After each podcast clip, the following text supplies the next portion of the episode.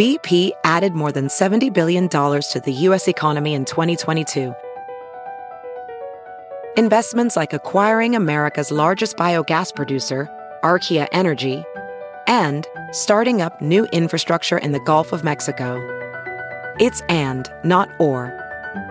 See what doing both means for energy nationwide at bp.com slash investing in America.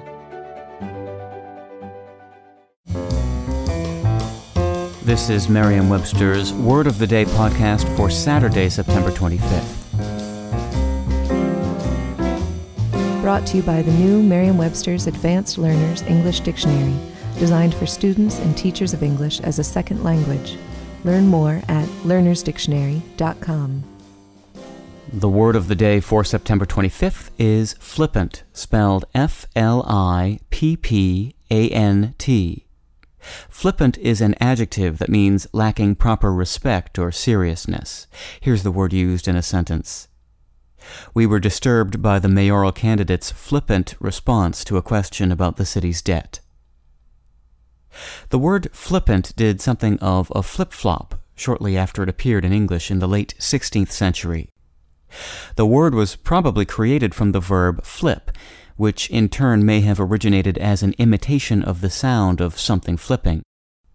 The earliest senses of the adjective were nimble or limber. One could be flippant not only on one's feet, but also in speech. That is, someone flippant might have a capacity for easy, flowing speech. Such flippancy was considered a good thing at first, but people who speak freely and easily can sometimes seem too talkative and even impertinent. By the end of the eighteenth century, the positive sense of flippant had slipped from use, and the disrespectful sense had taken its place. I'm Peter Sokolowski with your Word of the Day.